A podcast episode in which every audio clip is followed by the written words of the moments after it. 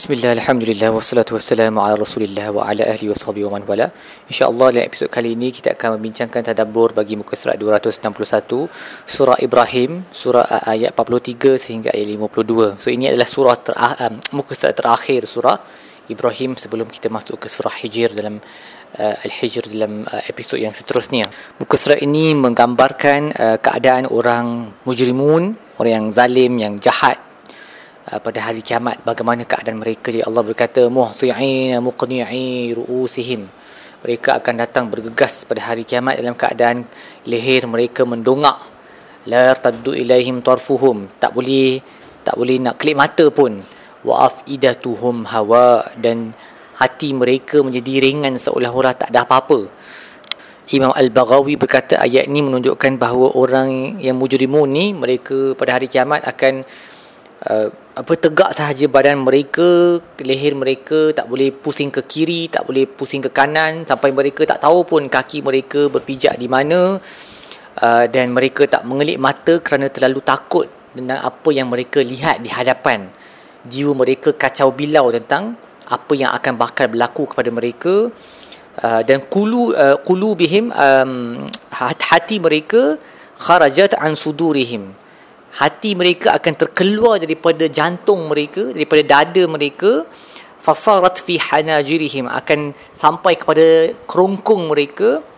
Uh, tapi tak terkeluar daripada mulut mereka dan tak kembali semula kepada tempat asalnya. So ini kata-kata Imam Baghawi nak bayangkan betapa, betapa takutnya jiwa mereka tu dia seolah-olah hati tu macam terkeluar daripada dada kita dan tercekik dekat kerongkong tapi tak boleh nak keluar. That is the state of um, fear and horror on the day of judgment wal billah.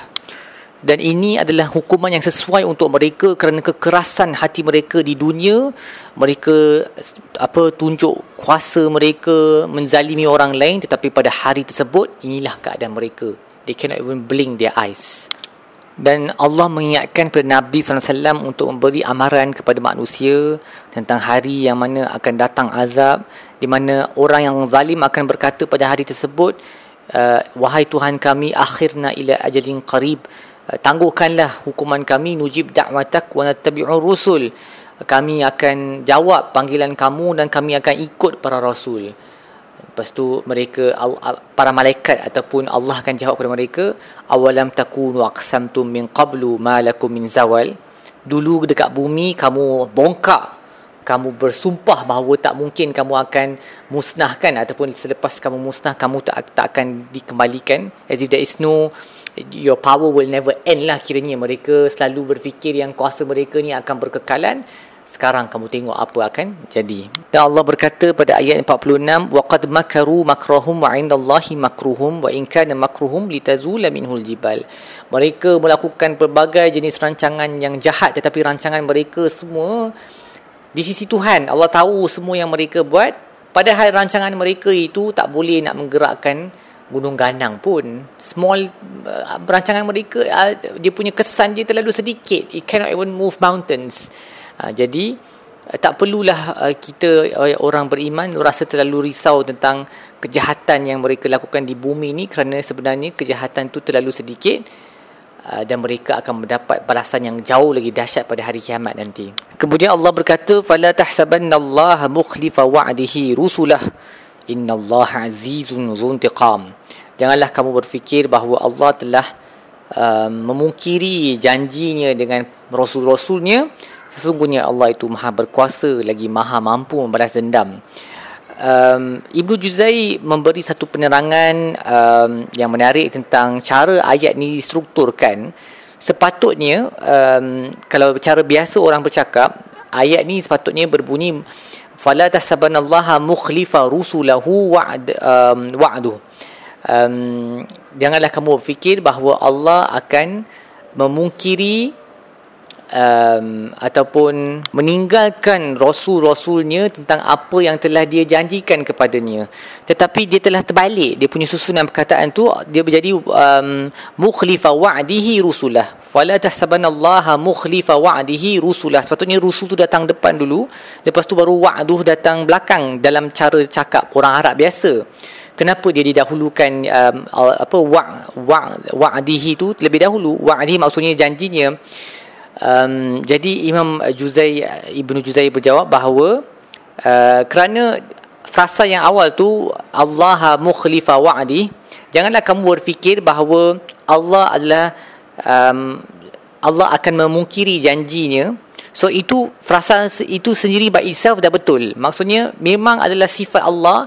Dia memang tak akan mungkin janji sesiapa pun dan kemudian dikhususkan uh, especially untuk para rasul sebab tu rasul tu datang selepasnya um, walaupun dari segi struktur ayat yang biasa kita dengar bagi orang yang betul bahasa Arab it should be um, rasul tu datang dulu lepas tu baru wa'adihi datang selepasnya. Jadi nak kata um, janganlah kamu berfikir bahawa Allah uh, akan uh, memungkiri um, janjinya dengan rasul-rasulnya dia adalah satu cara untuk menyebut sifat Allah yang umum kemudian dikhususkan kepada para rasul. Memang Allah tidak akan memungkiri janjinya apatah lagi kepada rasul-rasulnya. Ya, macam itulah lebih kurang dia punya cara susunan dia uh, kenapa ia disusun begitu. Dan selepas itu Allah sambung lagi keadaan mujrimin orang yang jahat-jahat ni wa taral mujrimina yauma idzin muqarranina fil asfad. Kamu akan lihat orang-orang yang mujrimin, the criminals uh, pada hari tersebut diikat, dirantai dengan rantaian-rantaian. Dan um, Imam Al-Baghawi berkata, Uh, maksudnya di sini adalah setiap orang kafir akan diikat dengan syaitan dia di dalam rantai-rantai ataupun uh, dia lebih umum daripada itu mereka akan dirantai dengan rantaian yang uh, kaki dan tangan mereka dirantai bersama sehingga ke leher mereka. Ni kadang-kadang kita nampak kan dalam orang-orang dalam filem-filem ke bagaimana orang zaman dulu kalau mereka nak menyiksa apa uh, mereka yang diambil sebagai tawanan peperangan contohnya dia ikat tangan dengan kaki dengan besi dan besi itu sambung pada leher leher pun tak boleh bergerak kan. Jadi inilah keadaan orang kafir pada hari kiamat tapi jauh lagi dahsyat dan sakit sarabiluhum min qatiran wa taqsha wujuhahumun nar baju mereka akan diperbuat daripada minyak tar yang panas tu. Ha, bayangkan eh ha, bila kita bila orang buat jalan raya kan dia punya minyak tar yang hitam yang panas tu um, kalau kena kat kulit kita betapa sakitnya minyak tu akan jadi. So walaupun zaman uh, Al-Quran diturunkan mungkin tak ada petroleum tapi dia jenis minyak yang hitam tu yang boleh dapat dengan pemprosesan apa-apa benda yang kita bakar untuk waktu lama kayu sekalipun ataupun lemak-lemak yang dibakar minyak hitam yang sangat panas tu itulah yang akan menjadi pakaian mereka pada hari kiamat. Waliyahzubillah. Dan kemudian uh, wa takhsha wujuhahumun nar dan api akan menutup muka mereka. Waliyahzubillah buku surat ni sepatutnya bila kita baca kita kena betul-betul insaf lah dengan betapa teruknya dan sakitnya hukuman-hukuman yang Allah telah sediakan bagi bagi orang-orang yang mujrimun dan kita tak sepatutnya rasa ta, uh, selamat lah daripada hukuman ni uh, hanya kerana kita orang Islam kerana kalau kita berlaku zalim kita pun boleh kena hukuman seperti ini juga semoga Allah selamatkan kita daripada uh, masuk ke dalam neraka dengan membantu kita semua atau memberi hidayah kepada kita untuk menjadi insan yang lebih baik. Amin. Kemudian Allah berkata liyajziyallahu kullu nafsin ma kasabat. Kullu nafsin ma kasabat. Supaya Allah uh, pada hari tersebut dia akan memberi setiap jiwa apa yang dia layak untuk dapat berdasarkan kerjanya di dunia ini. Innallaha sari'ul hisab. Allah itu maha uh, uh, laju ataupun lekas dalam hisapnya hadza balaghun linnas. Ini adalah satu penyampaian kepada manusia waliyunzaru bihi agar mereka mengambil amaran daripadanya mengambil pengajaran mengambil ihtimam. Waliya'lamun agar mereka tahu bahawa annama huwa ilahun wahid bahawa ini bahawa dialah Tuhan yang satu yang layak disembah. Waliyadhakkara ulul albab dan juga untuk mereka yang ulul albab mengambil peringatan dan lajunya Allah melakukan hisap itu walaupun begitu ramai manusia akan apa dihisap pada hari kiamat tetapi bagi Allah hisap yang ramai manusia itu sama dengan hisap satu orang manusia. Kerana kekuasaan Allah itu terlalu luas. Maka sama ada dia satu hisap seorang atau hisap semua ramai orang pun dia punya uh, kelekasan dia adalah uh, adalah sama. Kiranya dari segi kekuasaan Allah tu hisap ramai orang tu sama je dengan hisap seorang sebab itulah Allah sari'un hisap lekas dalam melakukan hisap baik apa kita belajar dalam muka surat ini? Yang pertama tengoklah um, macam mana orang yang zalim yang taghi yang melampau betapa kerasnya hati mereka di dunia ini. Tapi tengoklah keadaan mereka yang penuh ketakutan um, dan apa um, kegusaran pada hari kiamat sehingga jiwa hati mereka pun macam tak wujud dah tersangkut dekat kerongkong dan mata mereka tak boleh berkelip kerana kedahsyatan azab yang bakal mereka hadapi.